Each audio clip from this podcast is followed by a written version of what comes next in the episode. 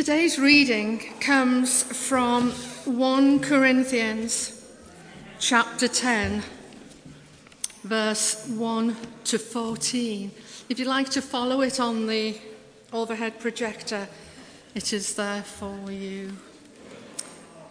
Warning from Israel's history.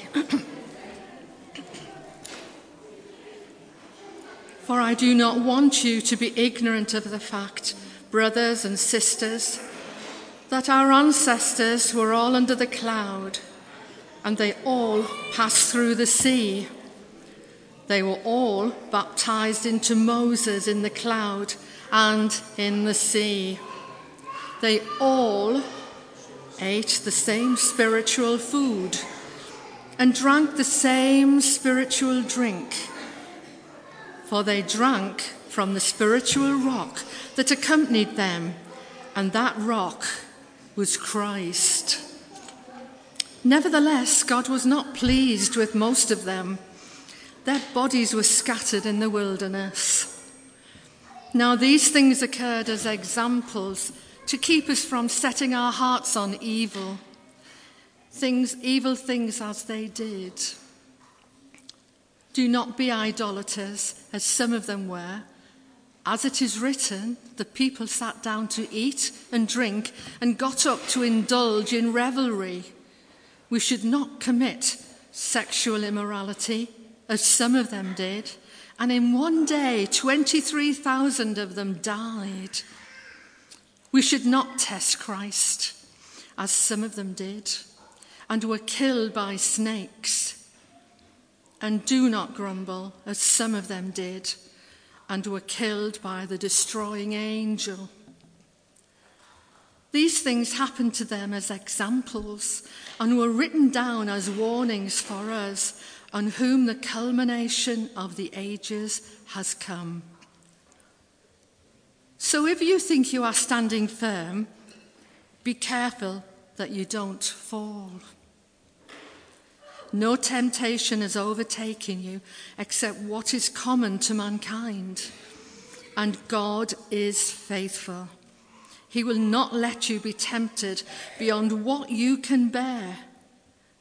But when you are tempted, He will also provide a way, a way out so that you can endure it. This is the word of the Lord. Thanks be to God. The things He's prepared for us this morning. Father, we pray that as we listen, we will hear, hear what you have to say for us. Amen. Can you just give us a hand moving this? Because otherwise, I'm. Oh, look at. He just wants to show how strong he is. Thanks, Steve. Well, good morning, everybody. Um, my sermon almost got absolutely soaked through when I knocked over some water, but you'll be very glad to hear that it's saved and it didn't get wet. So you get to hear the, all of it. So Aren't you lucky? And I was joking. Um, so the last few weeks, I've been like leading almost every service, and I was joking with everybody that whoever brought me cards, dropping hints it was my birthday, and whoever brought me cards and presents would get to go home early, and the rest of you who didn't um, will have to stay here for the full four hours. Uh, so a lot of you are staying unless you can quickly rustle up a card. But um, today's reading is, is one of two halves, really. Um, it starts with Paul writing to a church in Corinth about um, Israel's history and the ways in which they've fallen short, the mistakes that they've made, um, and the trials that they've been through. And then the second half of the reading is an encouragement, a reminder that God is still faithful. And you may or may not know your Bible very well, and that's okay. Um, I, when I went, to, I went to university to study theology and youth work, and this was the first time I'd even put these stories together and realized that they were all linked. So don't worry. And I've been coming to church since I was a wee lad. So don't worry if you don't know your Bible very well. But I'm going to tell us the story of Israel um, from its beginning to around the time of Jesus, kind of in very short and potted.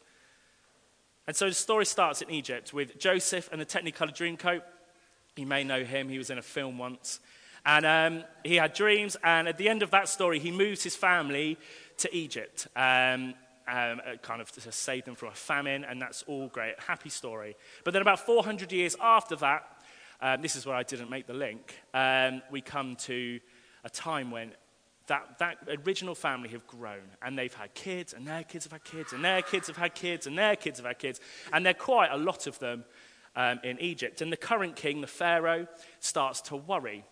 He sees all these foreigners in his, um, in his city and he's like, or in his country, and he's like, what are we going to do with these people? They're quite strong. They could overpower us at any time. And I was going to, at this point, make some satirical quip about immigration, but I'm not going to do that. Um, this is not the place to be politically or trying to be funny.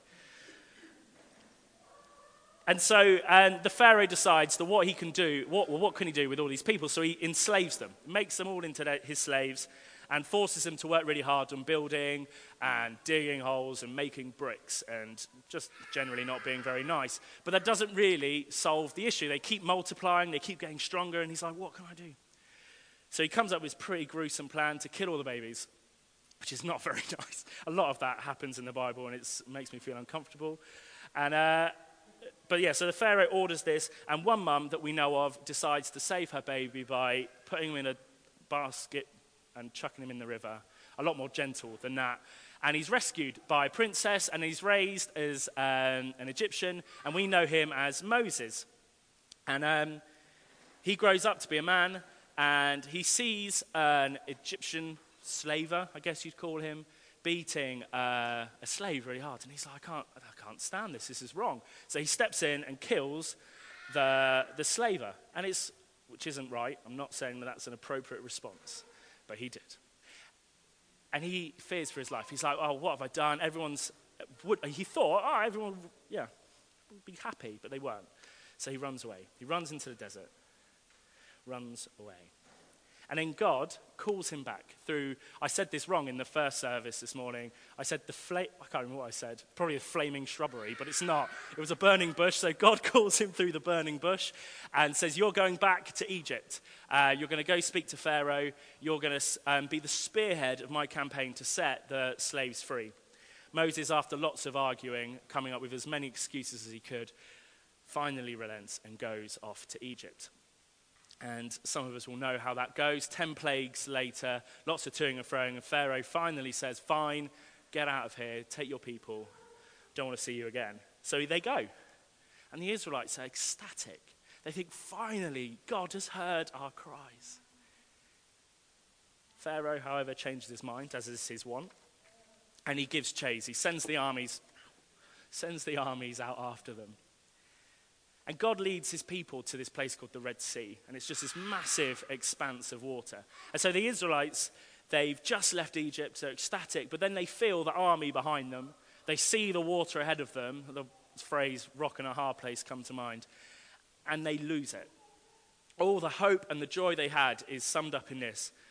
Was it because there were no graves in Egypt that you brought us out to the desert to die? What have we done? What have you done to us by bringing us out of Egypt? Didn't we say to you in Egypt, Leave us alone? Let us serve the Egyptians. So it didn't take very long for them to forget that they'd just been rescued. And they were like, Oh, I wish we, why have you brought us here? Just to die. But God does this miracle through Moses. He parts the Red Sea. They walk through on the dry seabed, and then the waters crash back over and wash away the Egyptians. Can you imagine going from the sheer terror to sheer elation on the other side of a stretch of water? But again, it doesn't take long for the Egyptians, uh, the Israelites, sorry, to start to doubt God. About two months. And they start to pine after being in Egypt, predictably because their bellies are starting to rumble. And they start to say, well, at least in Egypt, we had roofs over our heads and food in our tummy, um, we're just, this is rubbish. So God hears them, provides food, bread in the morning and meat in the evening. And eventually, he leads them to this place called Mount Sinai, which is a particularly holy mountain, and where God is going to give them the new rules for this new nation that they're going to set up. And they're radical ways of living. If you look at the time, and the rules that he gives them are completely different to any other nation that was about. The rules do not murder. They might look to us as if, well, obviously, you shouldn't murder. But at the time, it's quite a radical idea. And so we know these as the Ten Commandments, the two big slabs of stone. And they're the basis of all the other laws that then come out of the Bible. But while Moses is up on the mountain getting these rules, the Israelites get a bit bored and decide to gather all of their gold together and just create a massive statue of a calf to worship. These are people who have been led by a pillar of cloud, I forgot to mention that bit, and a pillar of fire in the evening. They've literally had God in front of them, walking them. They've walked through the sea on the dry riverbed. They've been fed every morning, fed every evening. They've been released from slavery, from their cruel and terrible lives. And they're at the mountain getting this, and they still go and mess it up. God doesn't give up on them, though. He says to them, I'm sure it was with a sigh. I'm sure if I was God, I would have put a sigh in there. I've got this place for you. We're going to call it the promised land. I promise this space for you, and it's going to be amazing. You're going to love it. It's perfect for you. You've got to work hard to get it, um, but you, you can do it. I'm going to be with you. And so we hear about the stories of Jericho with the walls crumbling. And they, they kind of do it, but they give up a bit early. They think, well, we've got some land. Let's just be happy with this. We don't need to do the whole job that God's given us. And so they settle in a few few years go by, and then eventually they start looking around at the other nations around them, and they think, we, we need a king. We haven't got a king. We need a king. Everybody else has got a king. We want a king, so we can be as great as everybody else. And God's like, oh, you don't need a king. You've got me. I'll be your king. You don't need one. But they carry on complaining and moaning, and God finally relents and gives them a king called Saul, is the first one. Then we have David, his son. No, he's not his son, is he? No, ignore that. It's not his son. Uh, David of uh, Goliath slaying fame. And then we have Solomon after that, who was quite wise. But after that, the kings get progressively worse. There's not much good about them. There's a couple that are all right, but mostly they're terrible. And they're led into war after war with other nations, completely ignoring that whole do not murder thing, which leads to them being conquered by other nations. Their temple that they fought so hard to build is destroyed. And the story of Israel in the Bible is one of, of almost, but just not quite. And Paul's letter to the Corinthian church is a reminder of this history, asking them to look back at their past, look back at who you've been. Look at your ancestors. Don't make the same mistakes that they made. Don't become idolaters. Keep yourselves pure and don't beha- misbehave sexually. Don't test God and don't grumble. Paul is, is begging the church in Corinth not to make the same mistakes. Now, I wonder what Paul's letter, if he was alive today, would look like if he was writing to your house or to this church. What would he write in there as warnings to you?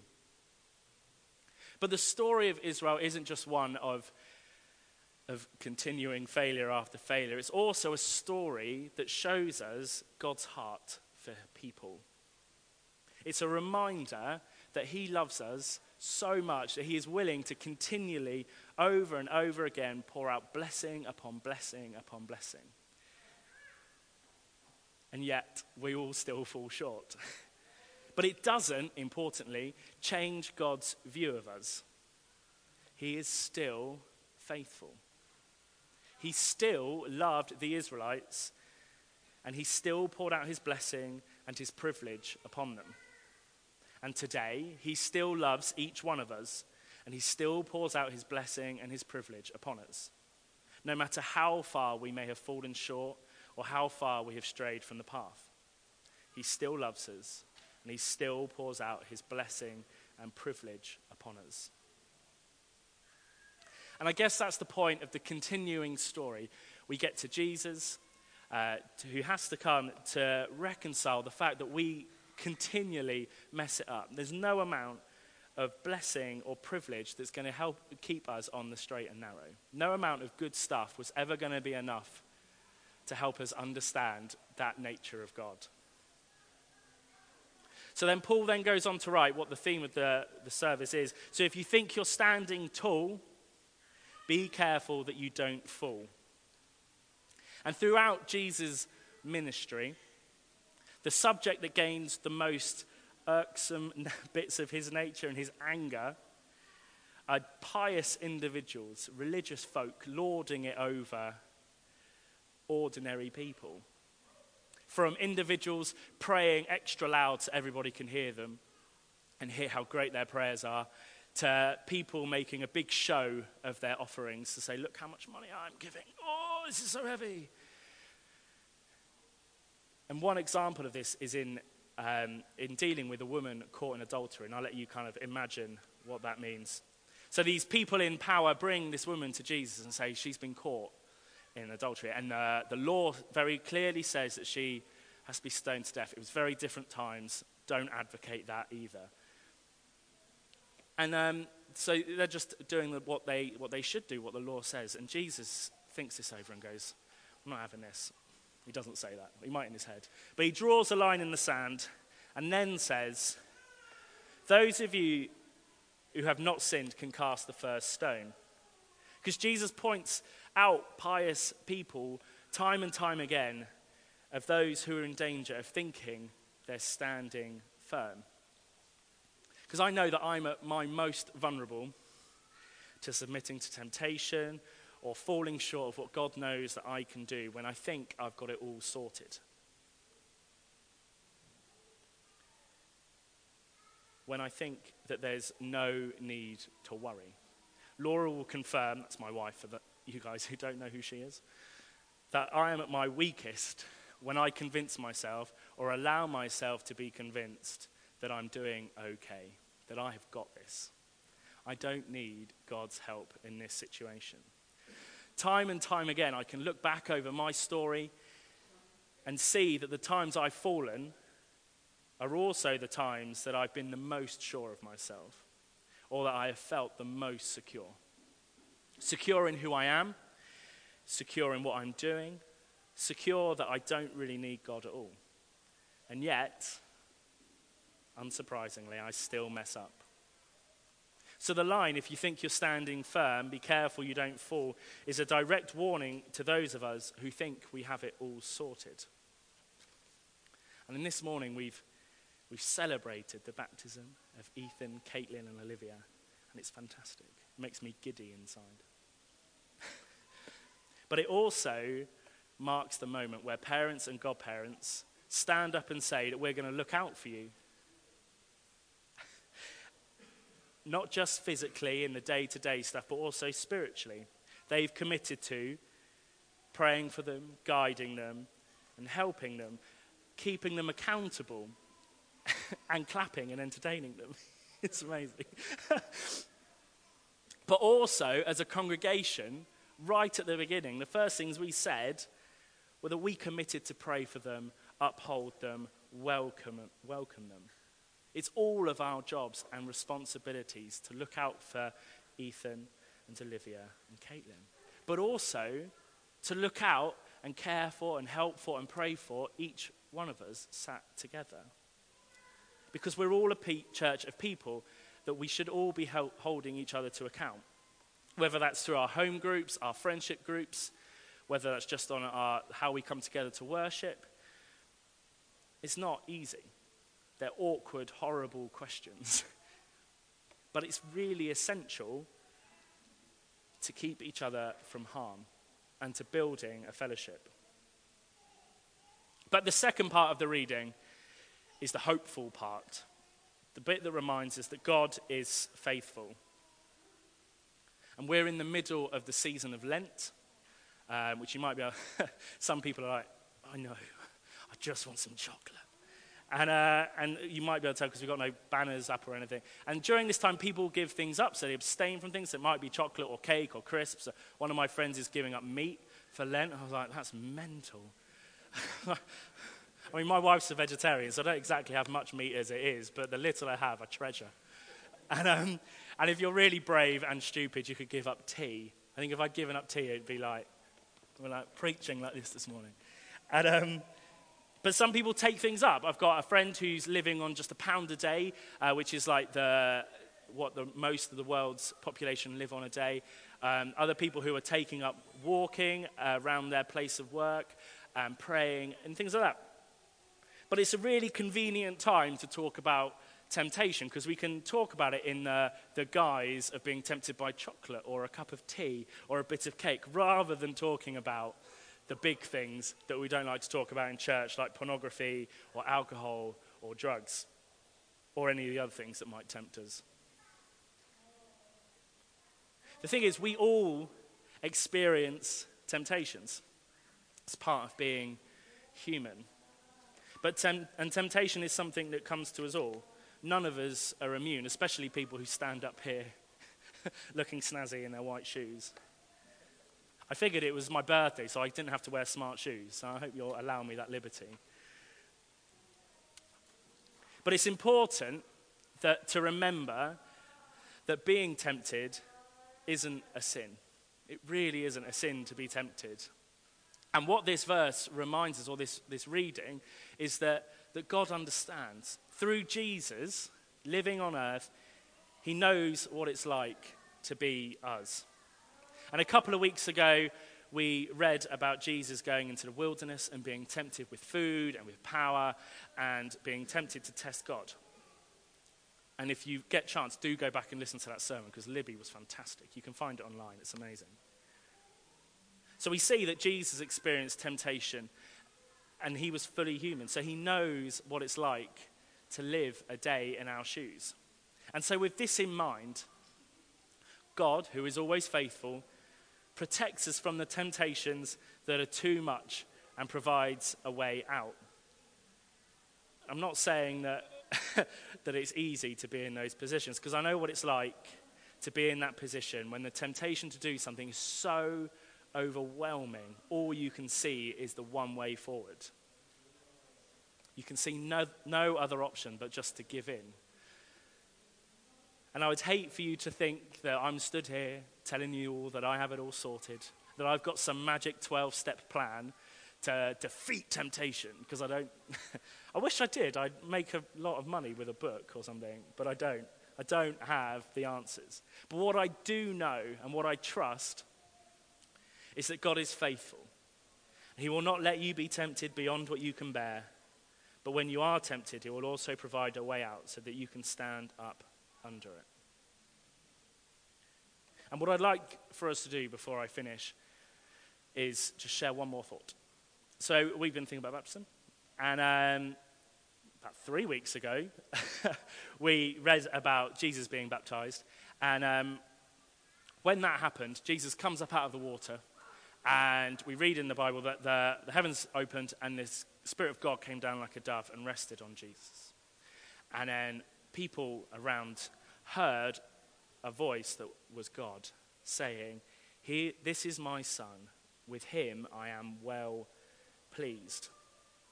Because the terrible thing about temptation is that it convinces us that we're worth nothing, that we are inherently bad. How could God love me if I think these thoughts or if I'm even a little bit tempted by this? So, what I'd like for us to do is just to spend some time in quiet and repeating like a, a, that phrase, but personalizing it to, us, to ourselves. Repeating, I am a child of God, and in me he is well pleased. I am a child of God, and in me he is well pleased. And so we're going to have some time of quiet, and then I'm going to change jobs and go over there and lead us in a song. Um, but we'll leave some time of quiet. And if you'd like to come forward, if you'd like some prayer, some people will magically come and pray for you. Um, or if you'd like to speak to people after the service, then please do. But we're just going to spend some time. So please do just repeat that line to yourselves. And I'm just going to pray as I finish. Dear Lord, we thank you that you are faithful and that you love to pour out your blessing and privilege upon us. We're sorry for the times when we choose to go our own ways. please send your Holy Spirit now to, to minister to us and reveal to us how much you love us.